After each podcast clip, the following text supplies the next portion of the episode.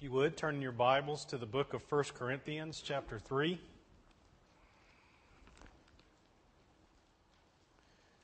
We are continuing in a, a, message that began last week, and you see the title is Responses to Divine Wisdoms, Part 2. And our keywords this morning are spiritual, fleshly, and babes or babies. Last week we looked at uh, chapter 2, verses 14 through 16. And as, I talked about last week, that as Paul has been unpacking the wisdom of the cross, the wisdom of Christ crucified to this beleaguered and divided church, he's showing them that the errors that they have been making by leaning on the wisdom of men and how they are trying to uh, blend together the wisdom of men with the wisdom of God. And as he's showing these things do not work, you cannot do that. And so he's been very uh, painstakingly laying out the wisdom of Christ crucified, and that is the power that God has provided for the world and for the church especially. And so then, as we looked at last week, we began to look at okay, how do people respond to this message? How do people respond to the wisdom of God and to the wisdom of Christ crucified? And we've seen these two groups of people that we talked about last week, and I just want to re- go back through them again so that we can tie it into this week. Uh, first, we looked at the natural person in chapter 14, and, we, and what we've seen there is that, as he says, the natural person does not accept the things of the Spirit of God, for they are folly to him. He is not able to discern them because they are spiritually discerned. And so, what we talked about and what we've seen was that every person who's ever born, every descendant of Adam, which all of us are, as we are born, we are born with the sinful nature that Adam and Eve brought upon the earth whenever they sinned in the garden.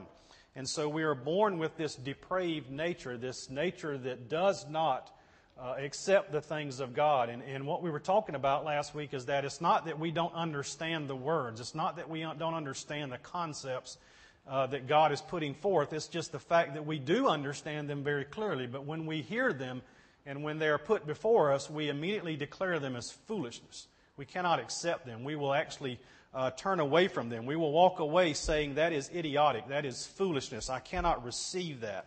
And so that is the plight of the natural man. That is the plight of every single human being on the earth today. That was our plight before God saved us. Uh, we were not looking for God. We were not seeking God. In fact, as the Bible says, we were at enmity with God. We, we hated God. We were his enemies. And, we, and we, that is exactly what we wanted to be. And so that is the first response we see uh, from the message of the cross. It is foolishness uh, to the natural person. And then we looked on the other side of the coin to the spiritual person. Uh, verse 15 says, The spiritual person judges all things, but is himself to be judged by no one. For who has understood the mind of the Lord as to instruct him? But we have the mind of Christ. And so what we've seen there is that once the Spirit of God comes in and does that radical heart surgery upon the natural person, he then changes that person forever. Uh, a heart change has taken place. And so now we are able to, uh, to appraise things. We are able to judge things correctly. We're able to see for the first time uh, what life is about, what the demands of God who puts upon us. And most importantly, we see our state before Him, and we bemoan that. For the first time, we began to hate ourselves. Before we loved ourselves, uh, our, we were our, our greatest person on planet uh, was ourselves, but now something radically t- different has happened to us. Now we hate ourselves. We can appraise our value before God and our state before God. And so we agree with him that we must be saved. And so, in that sense, that we are able to see things more clearly. And because we have the Holy Spirit, as we talked about, that's not something that we just all of a sudden the light bulb goes off one day. It is because the Holy Spirit has taken seat upon our hearts that we're able to judge things. And because the Holy Spirit is there, now we have the mind of Christ. Because it is the Holy Spirit's job to proclaim Christ, to, uh, to, to, to teach about Christ. And so, because of that, now we are able to appraise things, and we, we do not stand in judgment by anyone. No one else can stand in judgment upon us. Uh, we, are, we are walking in the ways of Christ. We have the mind of Christ. And even though the world hates us and calls us foolish, uh, we know that that is not where our value comes. That is not where our calling comes.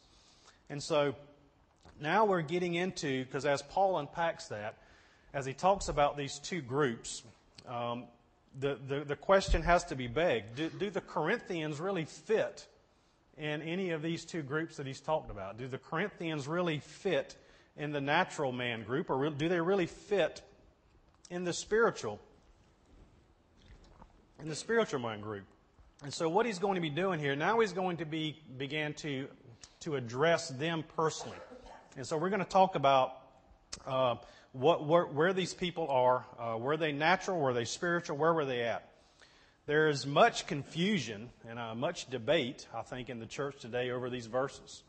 Um, there are people and theologians in the church today who say that, um, that, that Paul here is talking about a separate group of people. There's actually three groups of people on the earth.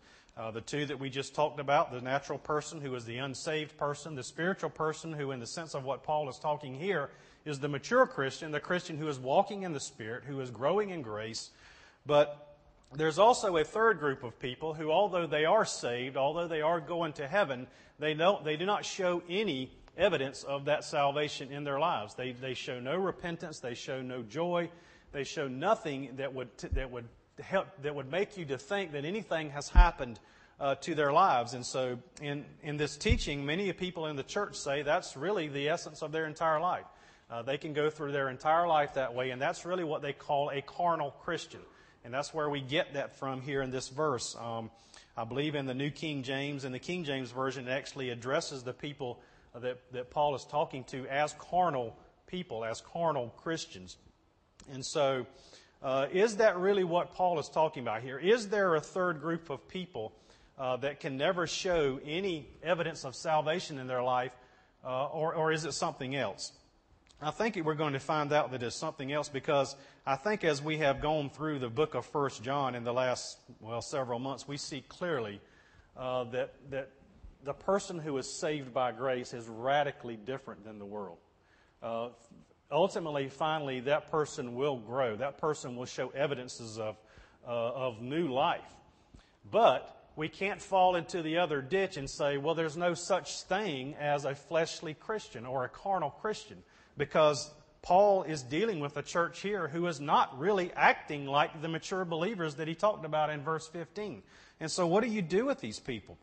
They're not acting mature. Uh, and so, what, what kind of people are there? So, that's what we're going to start looking at here because Paul is in a dilemma.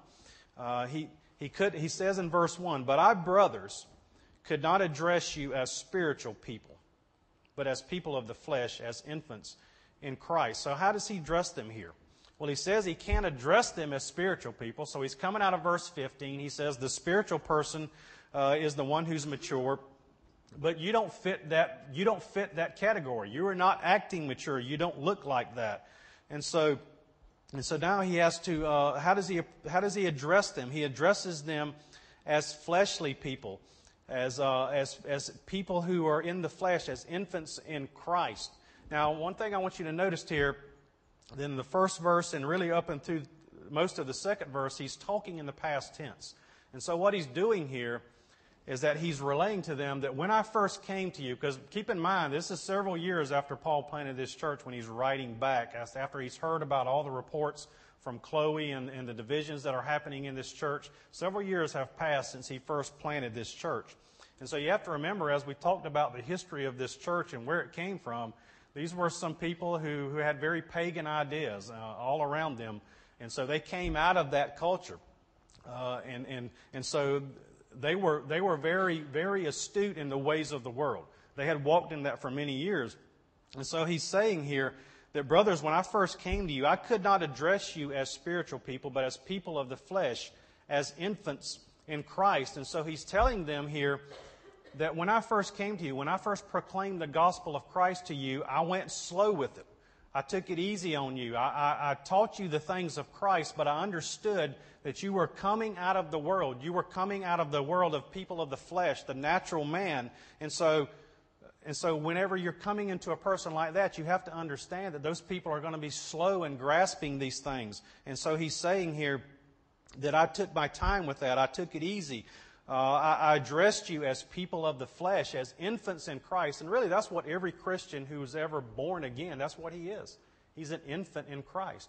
he starts out as a baby. You can, you can, you can use the analogy of the physical life over into the spiritual life. Whenever we're born, we're not born fully grown. Adam and Eve were the only people who were ever put on the earth fully grown human beings. Everyone since then has been born in the natural way as a baby and grows up. And so, what he's saying here is that when I first came to you, I came to you as people. Uh, you were people of the flesh and you were infants in Christ. And so then he goes on in verse 2 to say, How did he address these people? How did he handle these people? How did he minister to these people? Well, he says, I fed you with milk, not solid food, for you were not ready for it. And so again, he's taken into account that they were, they were babies in Christ. They, they didn't understand things as clearly. They were still wrestling with the, with the old nature, the flesh. And so what he's saying there is that I fed you with milk, not solid food. Now, what is that milk? What does that mean? What is, what is this diet of milk and solid food? Uh, does this mean that, that Paul only taught them certain doctrines? You know, like some of the elementary doctrines, he only taught some of them and then he go, went into bigger things later? Or what does it mean? Well, I think if we look back in chapter 2, verses 1 through 5, we can see the content of Paul's message. He says, And I, when I came to you, brothers, did not come proclaiming to you the testimony of God with lofty speech or wisdom, for I decided to know nothing among you except Jesus Christ and Him crucified. So we see here from the very beginning, Paul was teaching the message of Jesus Christ and Him crucified. And so, whenever he's talking about uh, proclaiming milk to these people, I don't think he's talking about teaching them kindergarten level doctrines or whatever, whatever you might want to put in that category. The doctrine of Christ crucified was Paul's message from the very beginning. But the reason it was milk was not so much in the content of the message itself, but the way it was being perceived by the people. They were babes. They were new believers. And so they were taking it in as milk. And so Paul was bringing it to them gradually. And we have to understand that the doctrine of Christ crucified is a doctrine that we will be studying for the rest of our life. We begin studying the, the, the message of our Savior being crucified, and part of that is what we're in, uh, going to be uh, going through this week in, in, in, in Christmas season and understand the incarnation. All that is built into the, to the message of Christ crucified. And so that message can be for a little, a little baby or a little child who we teach Sunday school, and it can be to the most seasoned saint who has ever lived. The doctrine of Christ crucified has that depth, much depth to it.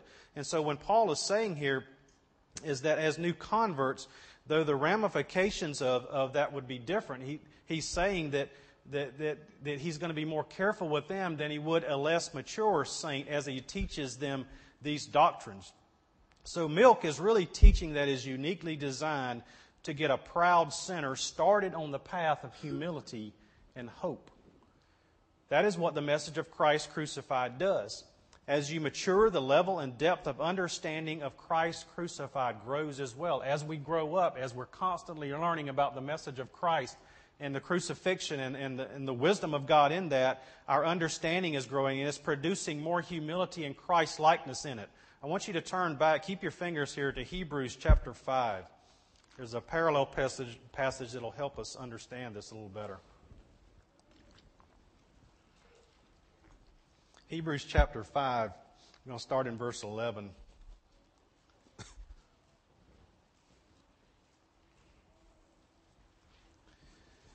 While you're turning there, just to set the context of chapter 5, well, really the entire context of the book of Hebrews is about Christ. It's about the supremacy of Christ in all things. And so here in chapter 5, the writer here is, is talking about the priestly office of Christ himself. And it's a better and a greater office than the Levitical priesthood was. And he's comparing him to, the, to this character in the Old Testament, Melchizedek. And he's saying in verse 10 that Christ, being designated by God a high priest, after the order of Melchizedek. And then verse 11, he says, about this, about what he's talking about, about Christ being a, a, greater high priest, he says, about this we have much to say, and it is hard to explain since you have become dull of hearing. For though by this time you ought to be teachers, you need someone to teach you again the basic principles of the oracles of God. You need milk, not solid food. For everyone who lives on milk is unskilled in the word of righteousness, since he is a child. But solid food is for the mature, for those who have their powers of discernment trained by constant practice to distinguish good from evil. And so that's going to help us as we begin to get into what Paul is doing here, because when he's talking about there, he fed them with milk, not solid food, as at the beginning of his ministry with them. Really, he's not scolding them for that. That's what he was supposed to do. He was supposed to gen, uh, uh, gently began to expose them to the message of Christ crucified, and he did that. And then he left Apollos and some other teachers there as he left and went on. And so, flipping back, you can keep your fingers there in Hebrews because I'm going to go back there in a minute. Flipping back, he says, he says, As I fed you with milk, not solid food, for you were not ready for it. And then what does he say? And even now you are not yet ready. And so we see a change in tone here now. He was talking in the past tense. He was saying, When I first came to you, uh, I could not address you as spiritual people, but as people of the flesh, as you were infants in Christ. I fed you with milk, not solid food, for you're not ready for it. But then he comes back several years later, and what does he, what does he want to see? He should see saints who have grown, saints who are greater understanding of the crucifixion and the ramifications of that. He should see humility and wisdom coming out in these people. But what does he see? He says, And even now you are not yet ready, for you are still of the flesh. And so now is where the scathing rebuke begins for Paul. Now is when he's beginning to dig it in and say, What is going on with you? Here's where the rebuke starts. Paul is shifting from the past tense to the present tense. Now, what does he mean by people of the flesh? Because that makes me think that, well, he's talking about a natural person. The natural person is a person of the flesh. He's in the flesh, right? The flesh is evil, right? Well, it's interesting that these words he uses here, uh, the one we see in verse 1 where he says, You as spirit, uh, could not address you as spiritual people, but as people of the flesh, we see that one time. That's the Greek word sarkinos, uh, and then in verse 3, we see, For you are still of the flesh. And then he goes on to say, uh, Because they were acting with jealousy and strife, that you are you not of the flesh. That's a, that's a similar Greek word. It's very similar, but it's a little bit different. It's, that's the Greek word sarkikos. The only difference is the ending. Uh, there's very little difference. The difference is that the first word means made of the flesh. If you are, if you're made of something, you have the characteristics that you're made of that. And so in verse 1, when he says, you are, but I, I, could not address you as spiritual people, but as people of the flesh. He's not saying that they were made of flesh in the sense that they were unsaved here. What he's saying there is that I could not address you as spiritual people, but I will address you as a natural person which you have came out of. You're not, even though you have been radically saved by God, even though you were, uh, your salvation was not dependent on anything that you've done, but in the sense of you were just a, an infant, you were a baby, you were acting, you're going to act selfishly. You're going to act like that. And so, in that sense, you, you're, you're made of that, that type of, uh, of flesh. But then he says in verse 3 uh, that, for you are still of the flesh. That word is a little bit more powerful. Uh, that word is the Greek word sarkikos, and it means to be characterized by the flesh something that is willful or blameworthy. In other words, you are controlled by the flesh. And so that's where the, the, the, sting of the rebuke comes by Paul here. He's saying that, yeah, I know that you are not an unsaved person. You are a Christian. And, and, and to prove that Paul knows these people are Christians is what does he say right there in verse 1? He says, But I brothers. He's addressing them as his brethren. And, uh, and, and all the way up in chapter 2, uh, verse 12, he says, Now we have received not the Spirit of the world but the Spirit who is from God. And so, if you have received the Spirit, you are a Christian, right? And so these people were his brothers. They were his fellow Christians. But because of what he's saying here, because of they have not progressed, he is saying that they, you are showing evidences that you are a natural person. You look no different than the people around you who are unsaved. And so that's what he's talking about there with that word. And so the question we have to ask, and Paul is probably going through his mind, is that what's wrong here? Why have these people not grown?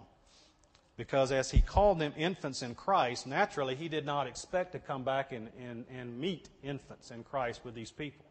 I mean, we know that in the natural realm, right? Whenever a baby's born, what, is it, what does it do? It grows. It's just something that happens. You put, you put a bottle in it and it grows. You know, and we think that something's wrong when it doesn't. I mean, look, little Chloe Honor. I mean, she was prematurely born and she was small, and they kept her in there for a while in the hospital. Why? Because she wasn't growing, and that's not normal. You have to, the, the natural way, the normal way of, uh, of the physical life is for growth to happen. And so And so, what Paul is saying here is that why has not growth happened? What's going on here?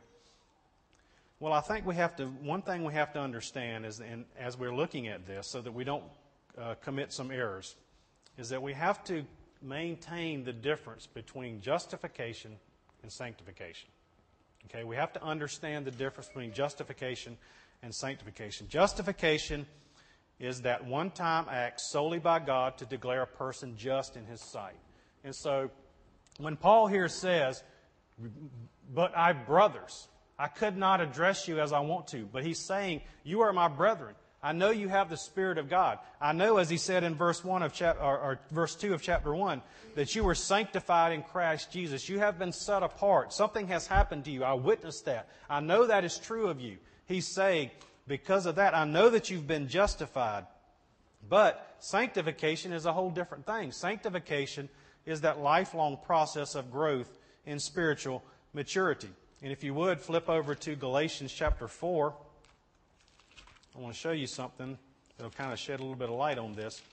Because when he's talking about this issue of sanctification, we have to realize that that's going to be different in each individual. Justification is the same for each person across the board. There is no difference. You are no more justified than I am. The Apostle Paul was no more justified than we are. At the moment he was justified, he was declared right with God in heaven. And that is a, that is a legal term where God says, I, I, I look at you and I declare you not guilty in the courts of heaven. And so that cannot be improved on, it cannot be detracted from. And so, in that sense, all of these Christians, all these people here are justified. But in Galatians chapter 5, let's look first at verse 24. He says, And those who belong to Christ Jesus have crucified the flesh with its passions and desires. You see the past tense in that? Those who belong to Christ Jesus have crucified the flesh. So there we're talking about that flesh nature, that old nature. It's been crucified. It's been put on the cross with Christ, nailed to the cross, dead forever. And so we know that to be true.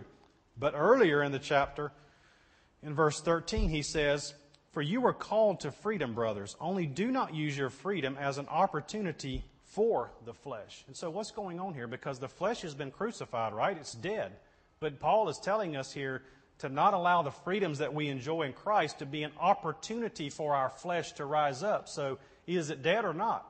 Well, yes, it's dead in the sense that it can never be held against us in the court of God. It, has, we have been declared righteous solely because, not because God has said something has happened in you that's, that's good that will, that will allow me to declare you righteous. No, because God has said, because of your faith in my Son and because of his finished work on the cross, I declare you not guilty because of his work on the cross his death and resurrection. And so he's saying, because of that, you are justified. But the remnants of that old nature have not been eradicated. We can kind of look at it as a guerrilla war, a guerrilla warfare. The war has been won, the enemy has been defeated, but he has not been eradicated. He has not been completely destroyed. He is a ruthless enemy, and he will not surrender. And he will continue to wage war against us. But instead of an organized army before us like it was before. He has now been defeated and scattered into the mountains, and he's um, waging a guerrilla warfare against us now. That's what's happening to each and, each and every one of us. We are in that war. We are facing that warfare every day. And, and our enemy, the Satan, is a, is a ruthless enemy. And so he knows exactly how to attack each individual one of us. He knows where our weaknesses are.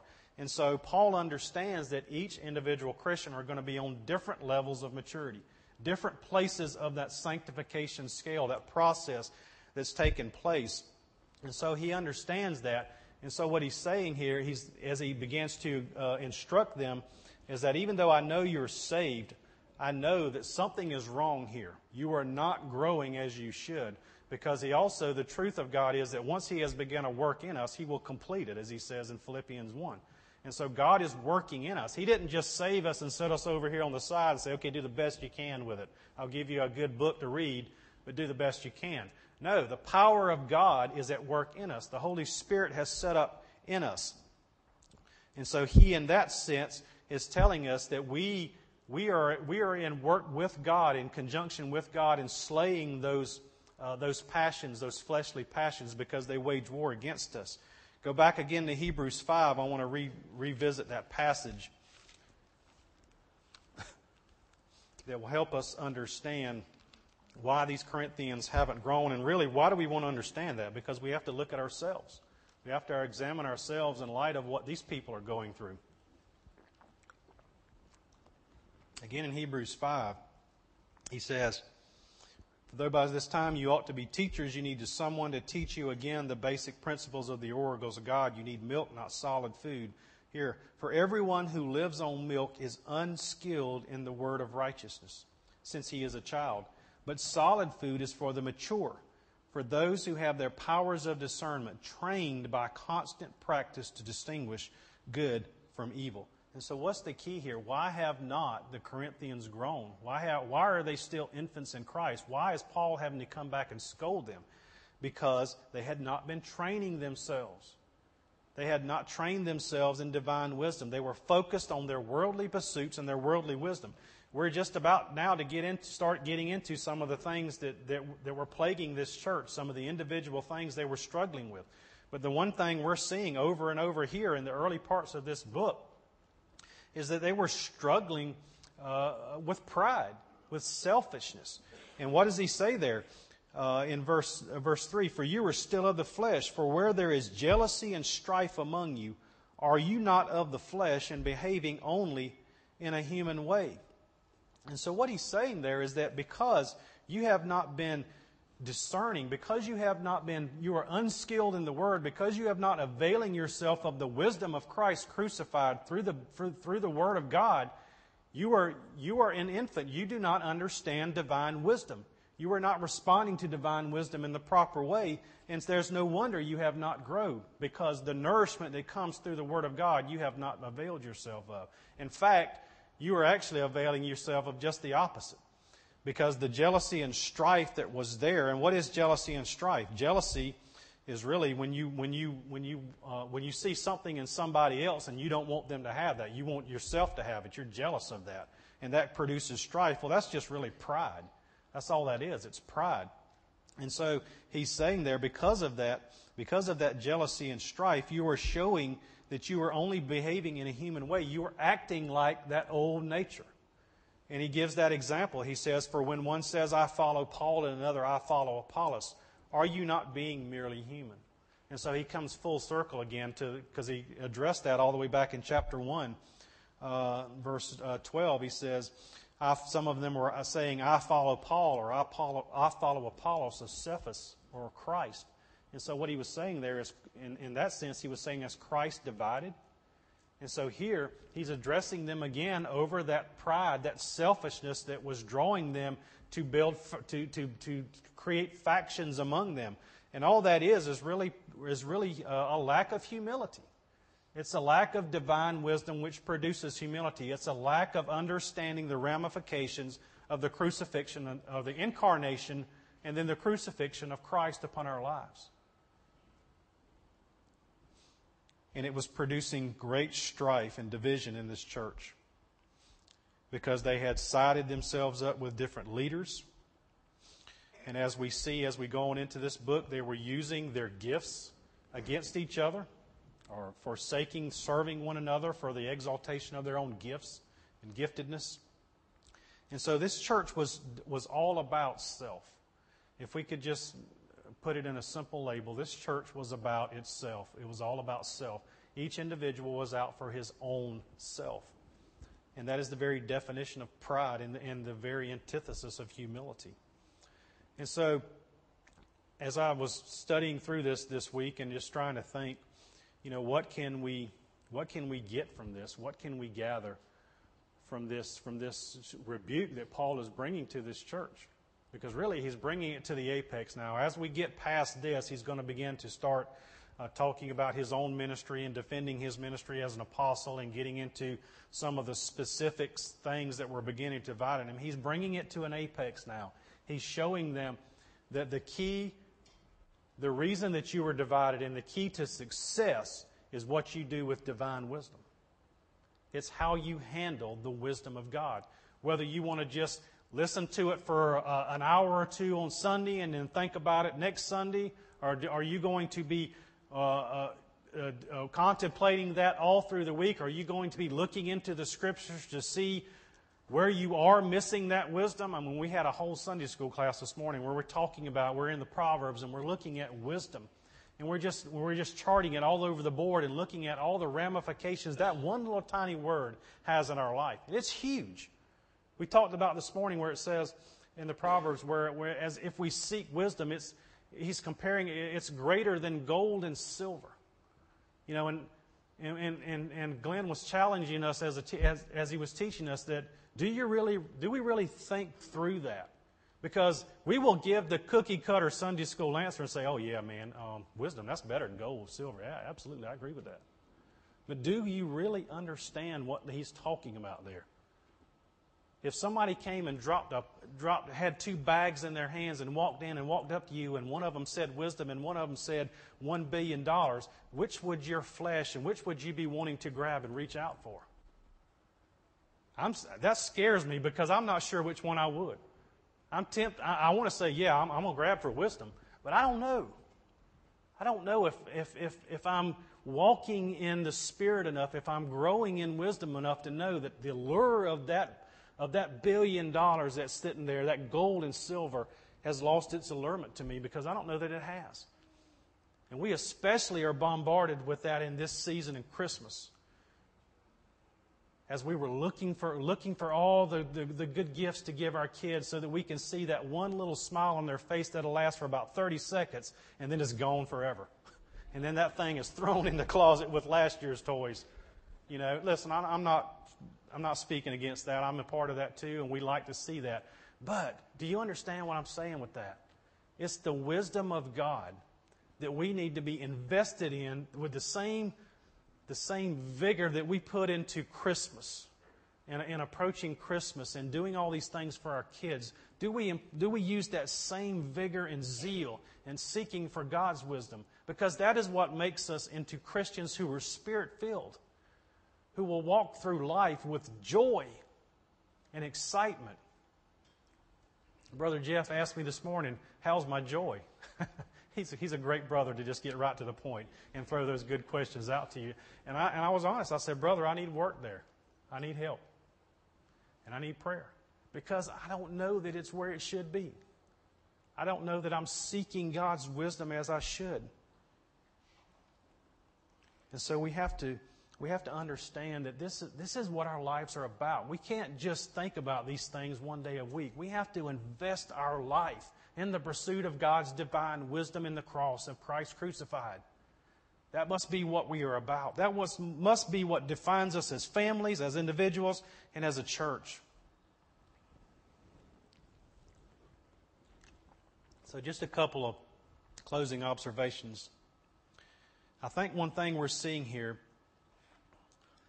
that there's danger in drifting. And so we must not allow ourselves to drift in the Christian life. These Corinthians were drifting in their, in their pursuit of, uh, of growth. They had become lackadaisical. They had, they, the wisdom of the world was pulling at them and they were giving into it. They were drifting. You know, we have to look at life as if we're salmon in the stream, right? You know, you ever seen the salmon that swims upstream? I mean, and do, do you think they can stop and, oh man, I just got to breathe a minute. What's going to happen? They're back down river about a mile. You know, they're going upriver with everything they've got because they're, they're going toward, they know where they're going and they, they're not going to stop till they get there.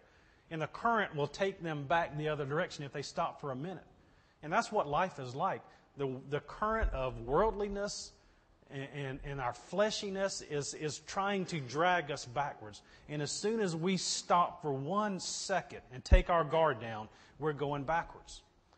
And so we have to see it as we cannot allow ourselves to drift. We must focus on our growth. We must focus on our accountability with one another as we help that, as we, as we want to see that growth happening in us. And we must avail ourselves of what God has given us. He's given us the power of God. That's what he's talking about in this whole section. The, the, uh, the divine wisdom of Christ crucified is the power of God. That's what God is using to grow us. And he grows us through the, through the, through the investment of his word and in wisdom of his word and through prayer and through each other as we, as we grow together, as we build these, these, these relationships of accountability. You know, That's what it's about. That's, that's where we're investing in, in that growth. And we're in, we're in the stream. We're in the right place. And we're swimming with everything we've got. And we're in there together. And we're going to beat that. We're going to go against the stream. And we're going to get to where we're going. But we cannot drift. We cannot just stop. Because you're either growing or you're dying. It's that simple. You're either growing or you're dying. Another thing I think we can see here is that we shouldn't be so quick to write off someone who's struggling in their sin. Paul didn't write these people off. You know, he probably, if anybody does, he, he I would have, I would have done that. I said, you know, you people don't get it. You're not interested in what, what, what I started with you. I'll just move on. He didn't do that. He said he understood that they have what they need to straighten this out. They just need to do one thing, and that's repent. That's what it's about. That's what the Christian life is about. It's about repentance and growth. And then you know what? You repent again and you grow again. You repent, repent and grow, repent and grow, repent and grow. That's what you all. That's what we do every day. Our life is about repentance and growth. And so we cannot be so quick to write off someone who's struggling. Now, obviously, people who who live in the flesh day after day after day, we don't want to give, we don't want to create a new title for them that, oh, you're just a, a carnal Christian. You know, we don't want to soothe anybody who's in their sin.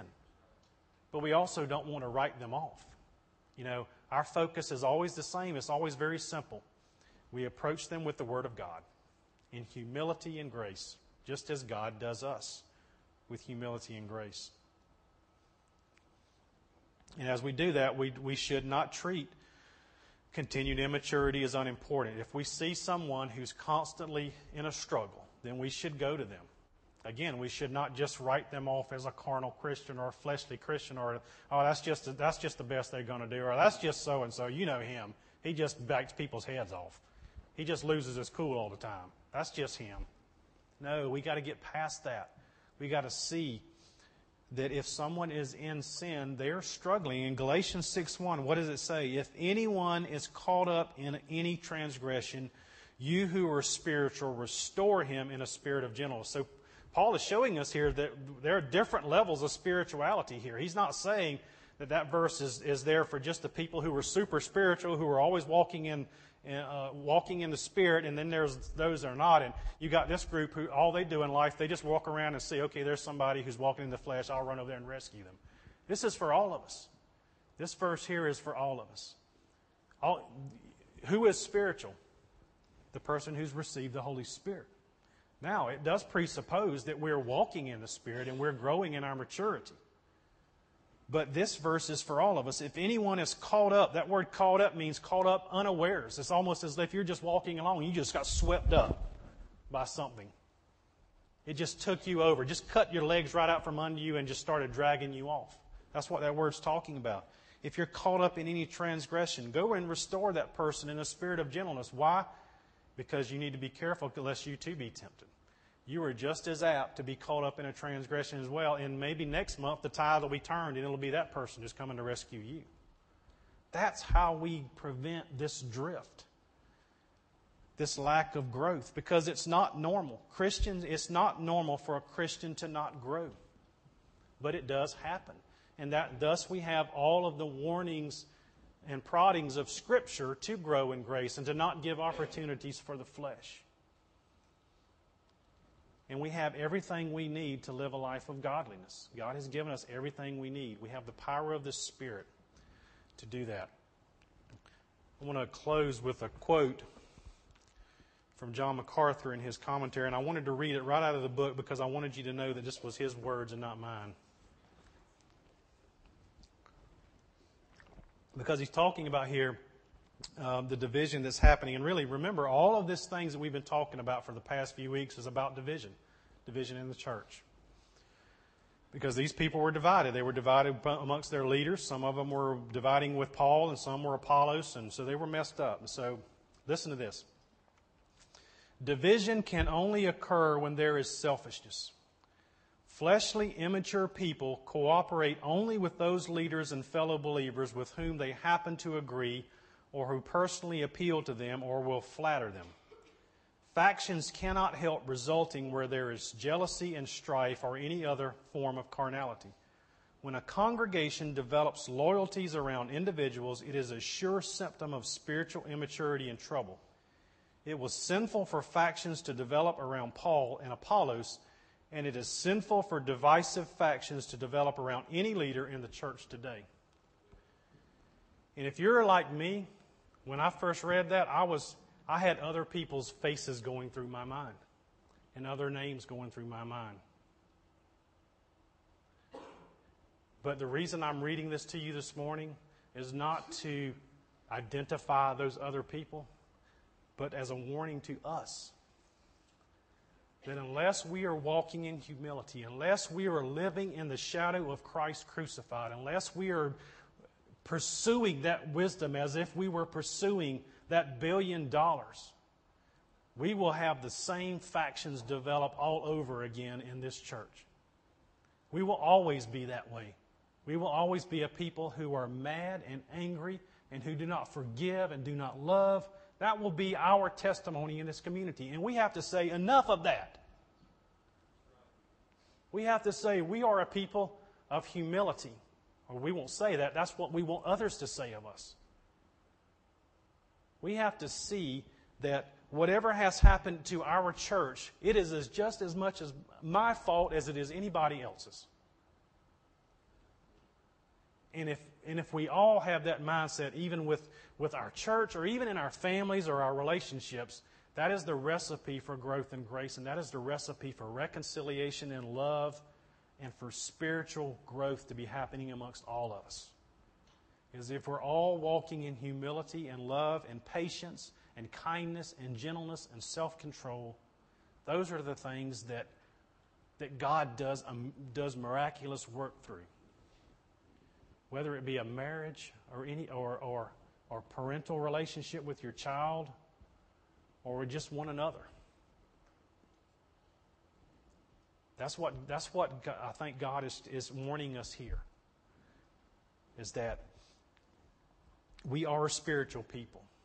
We are saved by grace. We're not spiritual because we walk in the Spirit. We're spiritual because God has made us spiritual, because we have the gift of the Spirit. But we still wage war against this flesh. And whenever you're waging war against the flesh, the only person you can focus on is your flesh, not, ever, not somebody else's. And if everybody is, is waging war on their own flesh, can you imagine? I don't know. I, I don't know. Can you imagine what a church that would be? And what marriages that would produce? And what great godly offspring children that would produce? I think it will. And we need to be seeking that with everything that we have by God's grace. Let's pray. God, we just thank you so much again for the incarnation of Christ. And Father, we know that this world did not deserve such a great gift. And Father, we know that uh, we can truly celebrate Christmas this year and every day, God, because we understand the reason for the incarnation, because we have been the beneficiaries of the cross. But Lord, forgive us when we act like the world. And help us, Father, to see, Father, that your, your, your, your good name is attached to us, Father, and we know that all that we do is simply an extension of your grace through us so that your name might be glorified through us to this community. Bless us to be the type of people, Father, who forgive, who love, who serve others above ourselves, and for most, most importantly, God, who see our sin as the worst of them all. And God, we thank you for all that you do through us, and we give you the glory in Christ's name. Amen.